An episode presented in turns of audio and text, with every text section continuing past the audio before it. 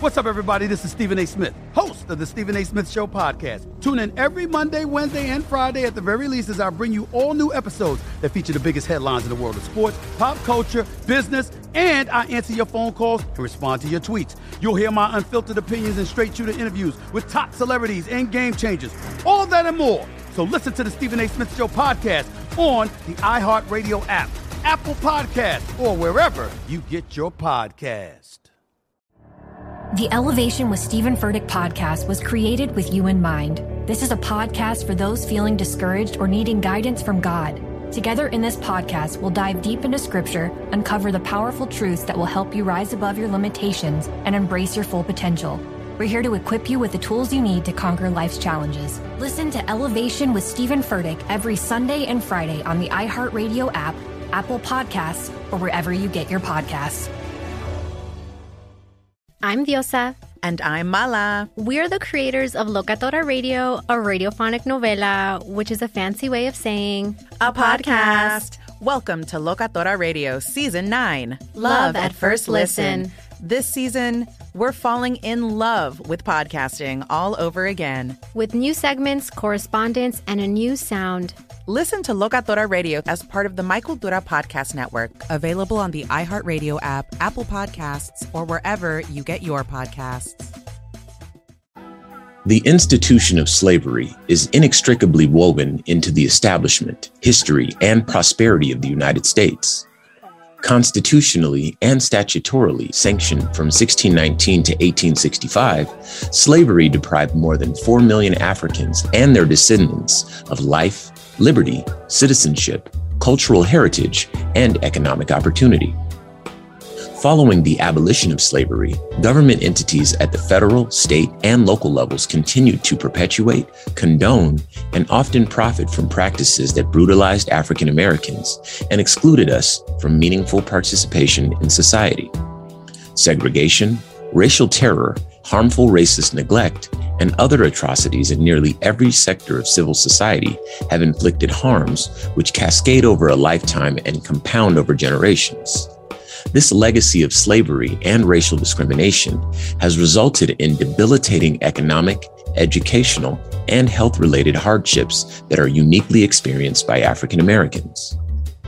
As part of California's historic Assembly Bill 3121, enacted in September of 2020, the California Task Force to study and develop reparation proposals for African Americans was formed and charged with studying the institution of slavery and its lingering negative effects on living African Americans, as well as on society.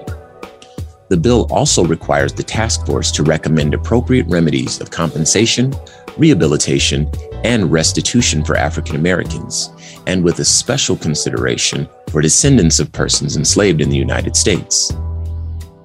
With the final report expected in 2023, building on months of public hearings, hours of expert, public, and witness testimony, and numerous records submitted on June 1st, the Reparations Task Force released an interim report as well as their preliminary set of corrective recommendations, providing an in depth overview, the first of its kind, of the harms inflicted on African Americans in California and across the nation due to the ongoing legacy of slavery and systemic discrimination. Here with us to share more about this monumental report, the data, and their drawn conclusions, we have Reparations Task Force Chair, Scholar, and Attorney, Ms. Kamilah Moore. This is the Black Information Network Daily Podcast, and I'm your host, Ramses Ja. So, welcome to the show, Kamilah Moore. How are you doing today? Good. Thanks for having me, Ramses. A lot of a lot of heavy stuff to talk about today, um, and and timely. I'd say long overdue, in fact. So let's start at the beginning. Um, first off, let's learn a little bit about you. Share with our audience a bit about your background, um, sort of what led you to the path that you're on right now. Sure. So, again, my name's Kamilah Moore, and I'm from Los Angeles, California. In terms of my background, you know, I was raised in a family and environment that, um, you know, praised learning about, you know, African American history and culture. So even at a very young age, like uniquely so, you know, I love to read about African American history and literature. And I even, you know, read slave narratives very early on as a mm-hmm. child. And so um, you know, this idea around, you know, reparations, um, you know, being central to stories around, you know, African American history is something that I learned very early on. And so, you know, when I went to UCLA as an undergrad, um, you know, I had reparations on my mind. Um, you know, when I went to Columbia Law School, um, that's where I got more serious about um, studying reparations and utilizing my law degree to really legitimize the conversation around reparatory justice for um, the U.S. institution of slavery. And you know, while I was at Columbia, I also um, got a dual degree or a Master of Laws in International Criminal Law from the University of Amsterdam during a study abroad program. And that's where know, I wrote a, a master thesis on global reparatory justice for people of African descent for the transatlantic slave trade, uh, slavery, and the afterlife of slavery or the legacy of slavery. And in that thesis, I primarily focused on the United States, but I also touched on Black Brazilians and Black Colombians. And I essentially leveraged my experience as a law student um, and as a reparatory justice scholar uh, to be a part of this historic First in the Nation task force. So, um, how did the task force and, and ultimately the interim report come together? What's the origin story uh, there? So the origin story of the task force, it really starts with uh, California State Secretary of State Shirley Weber when she was in the assembly. When she was in the assembly, she championed uh, AB 3121, which this task force scopes and powers are predicated on. She shepherded bipartisan support for it. She worked alongside grassroots organizations to support it. And then California Governor Gavin Newsom signed the bill into law in September 2020. Um, a month after um, Gavin Newsom signed it into law, um, there was a process for, um, you know, getting people to apply to the task force. So um, there were three appointed officials. So Governor Gavin Newsom appointed five people. The Speaker of the California State Assembly appointed two people, and I was appointed by the Speaker of the California State Assembly. And then the Speaker of the California Senate appointed two people. And so the task force first met um, in June of last year. And since June of last year, so it's been a year, right? Exactly. So over this past year, we've held um, a series of virtual public hearings on substantive topics, chronologically starting with the transatlantic slave trade to more contemporary atrocities against the African American community.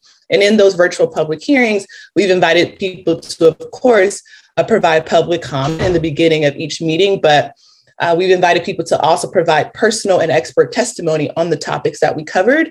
And if you look at the 500 page report, you'll see um, testimony from our personal and expert witnesses are interspersed in this in this report. But essentially, this 500 page report is something that we were mandated to do as a task force. If you look at AB 3121, which is the statute that the task force scopes and powers are predicated on, and it was mainly written by the California uh, DOJ civil rights attorneys, um, who in the statute they're required to provide us administrative, technical, and legal assistance.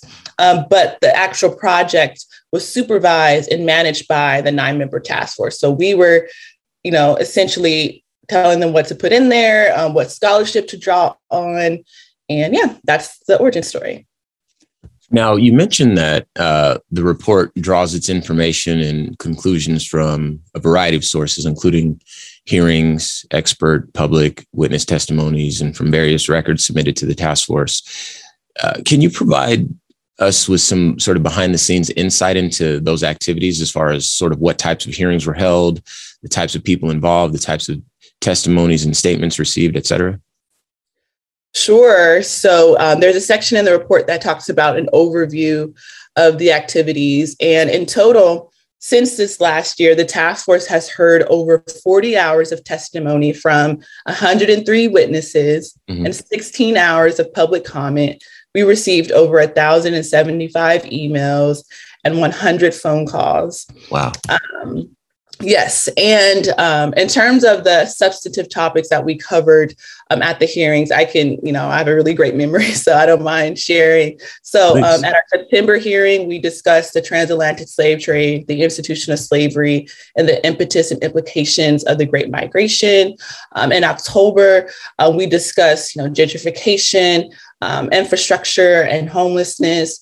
In December, we discussed entertainment, art, sports, and media.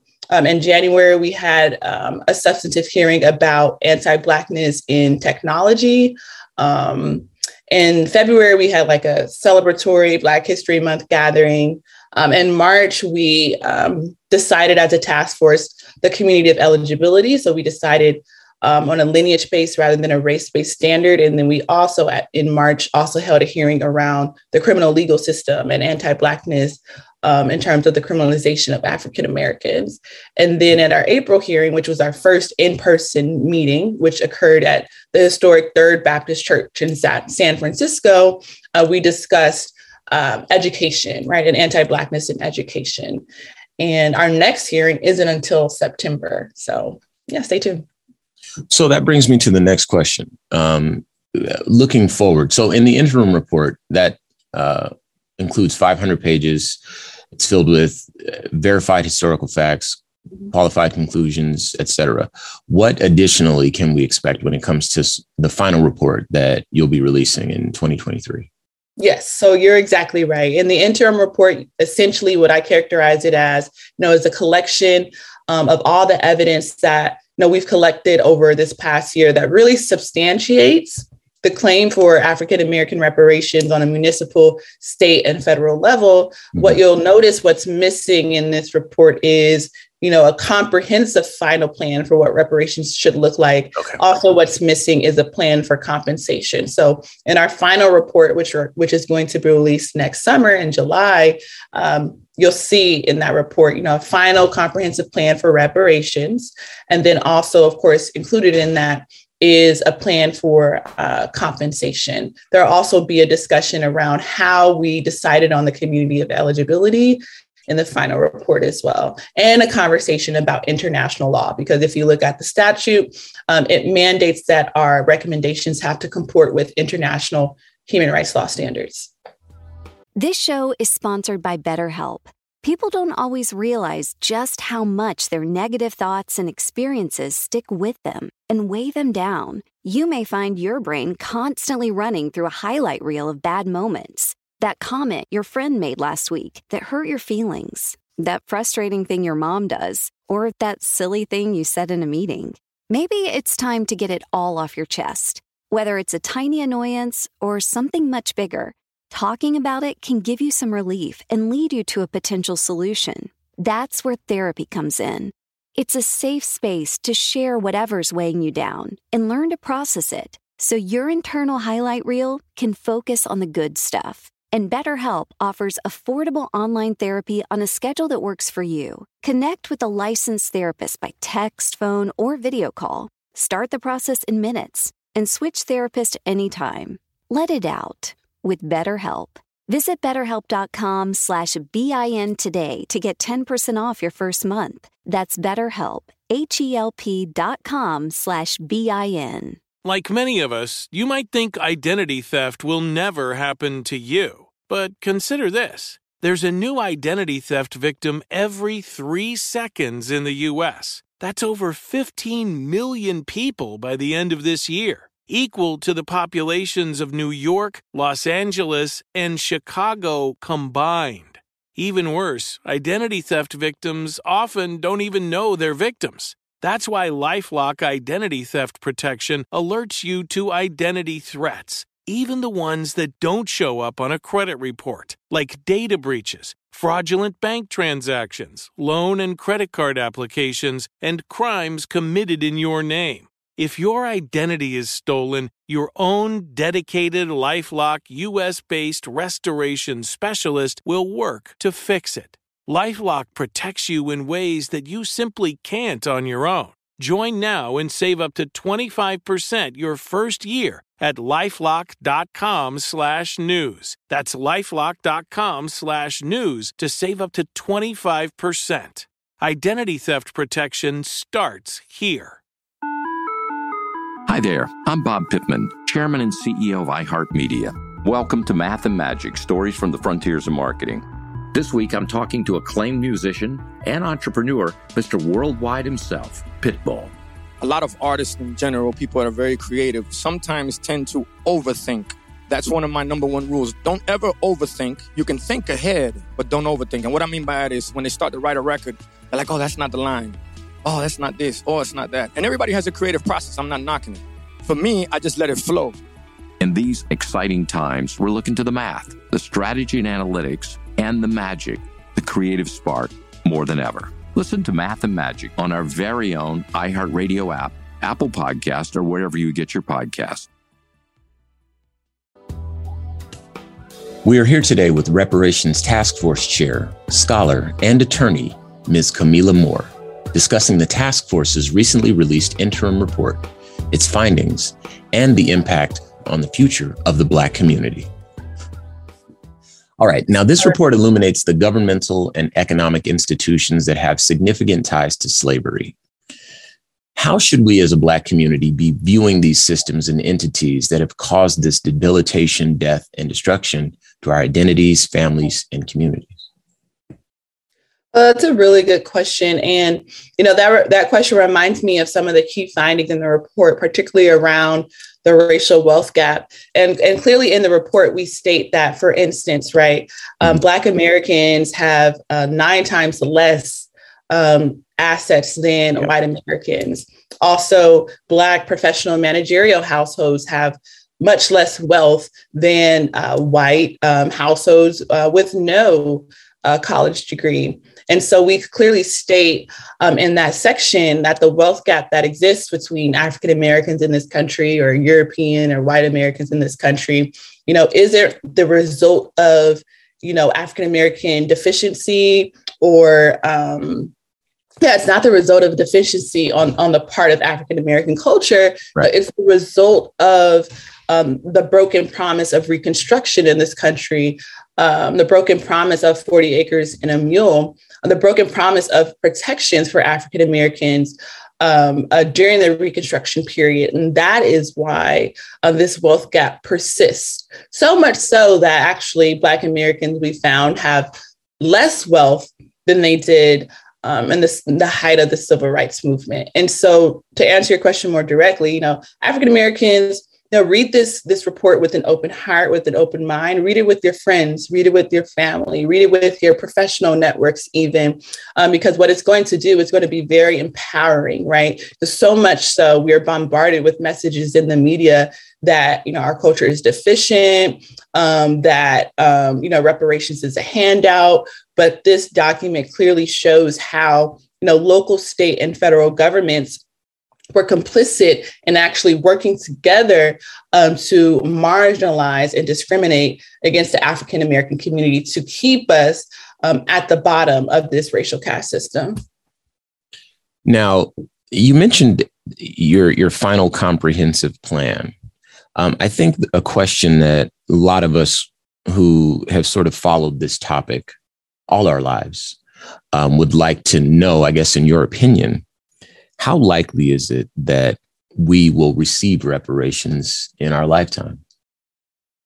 I think it's likely. And I think even grassroots reparationists in California are saying that Black Californians may get reparations as soon as before, you know, 2025, because, you know, our report comes out in 2023. Mm-hmm. Um, there are some preliminary recommendations in the report that we just released uh, a couple of weeks ago. So technically the California state legislature can take what's in this interim report and get to work and start drafting some some policy mm-hmm. around the recommendations right but the final recommendations that come out and so people are already saying that you know the California state legislature once they get that final report can get to work and start implementing our recommendations as soon as 2024 and 2025 but in our interim report um, since you know this is what makes this interim report so powerful is that we didn't only focus on california in each of the chapters right that talks about the badges and incidents of slavery mm-hmm. um, there's a california breakdown that clearly demonstrates california's role in perpetuating atrocities against the african american community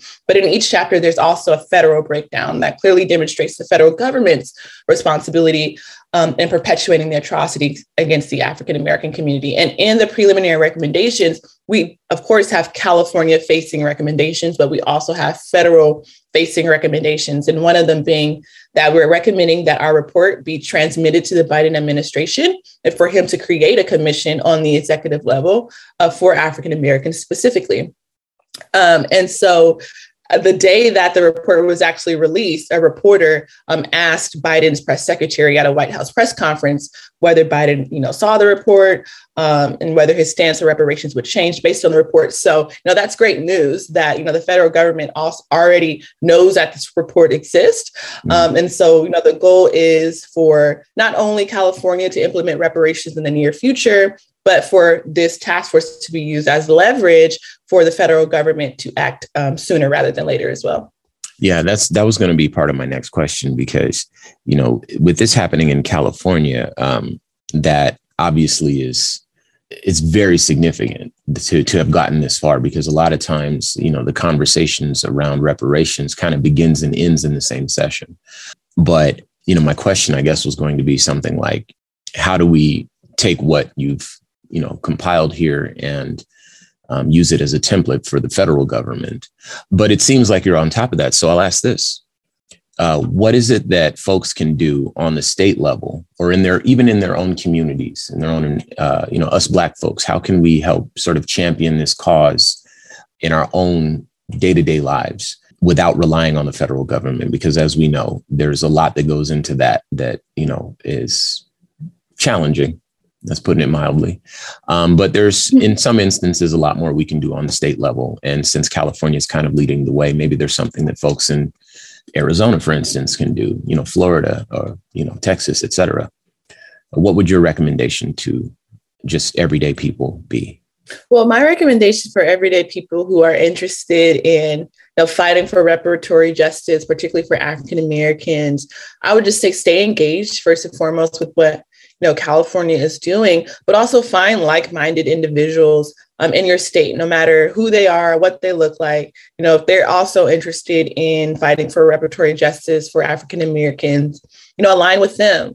Um, also, do some research about your state's history um, in terms of, of the state and the localities within them perpetuating, you know, anti-blackness. This, this is something that I learned you know, just by virtue of being a part of this process. Before this process, I didn't really understand or know, to be quite honest, that, you know, California, you know, had at least over 1,500 enslaved Africans um, in their in their state. You know, mm-hmm. I hmm. didn't know that, you know, two years after California entered into the Union as a free state, they actually enacted a California uh, Fugitive Slave Act that was much more aggressive than the federal Fugitive Slave Act, hmm. right? Mm-hmm. And so, you know, you know these types of facts um, you know could could be relevant uh, to um, wherever state that you reside. And those those facts could be used to you know um, fight for reparatory justice and be used to connect the dots for you know the outcomes of african americans living today. Um, and so yeah i would just say stay engaged with the process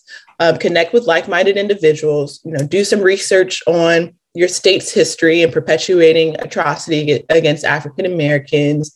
And I also I just want to note that there are some states who are, you know, already looking towards and lobbying for um, a reparations task force on a state level, like New Jersey and New York.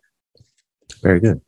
Well, um, for those who want to keep up with you specifically and what you're doing, um, is there a website? Do you have social media? Any way for folks to tap in? Yes. So if people would like to learn more about the task force and stay up to date, you can subscribe to our mailing list and you'll find that mailing list on our website, which is oag.ca.gov forward slash AB3121.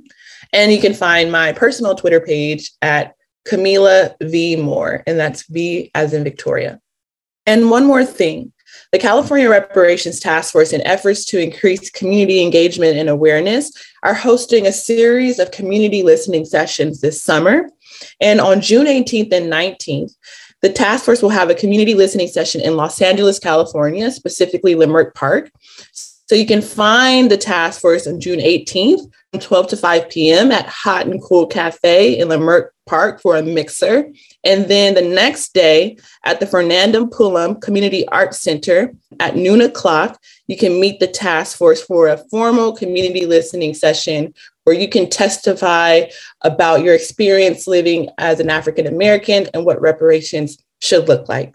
And one more thing folks can attend the community listening session virtually on both days on 18th and 19th by watching ETM Media on YouTube. Wonderful. Well, thank you very much for your insight and, of course, all the work that you do. Once again, today's guest is the Reparations Task Force Chair, scholar, and attorney, Ms. Kamilah Moore. Thanks again. And before I go, I'll leave you with this.